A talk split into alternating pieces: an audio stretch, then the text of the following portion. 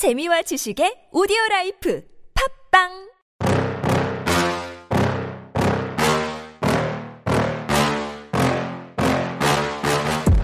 5월은 노무현 대통령 서거 13주기입니다. 노무현 대통령은 깨어있는 시민을 이렇게 정의했습니다. 정의가 이기려면 그 시대에 살고 있는 사람들 마음속의 가치를 존중하고 가치를 지향하는 옳은 것을 지향하는 갈망이 있어야 됩니다.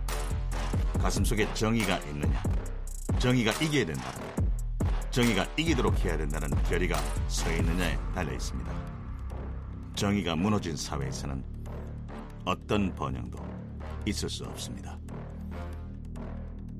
앞으로 5년 뒤 우리는 어떤 정부를 만들어야 하는가에 대해 지금 어떤 책임과 행동을 고민하고 있나요?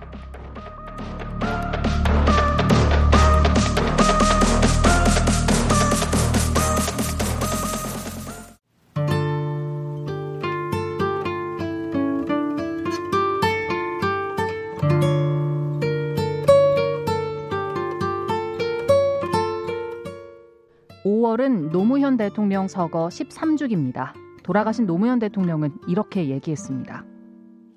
여러분은 본질적으로 시민입니다. 그리고 민주주의 사회에서 국민주권 국가에서 여러분은 주권자입니다. 어떤 정부를 가질 것인가는 여러분이 선택합니다. 멀리 보는 시민, 책임을 다하는 시민, 행동하는 시민이 주권자입니다. 당신은 가슴 속에 아직까지 정의가 남아 있습니까?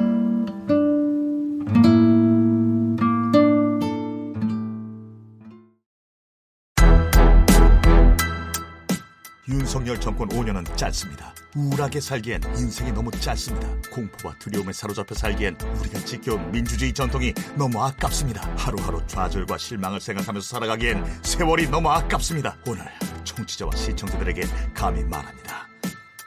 일어나십시오. 살다 보니 정권 교체도 될 수 있습니다. 하지만 그것은 완전한 실패가 아니라 우리의 새로운 시작입니다. 오늘 저희 이야기가 누구에게는 공허한 소리로 들리는지 몰라도 여러분께 분명하게 한 말씀 드리겠습니다. 다시 일어나십시오.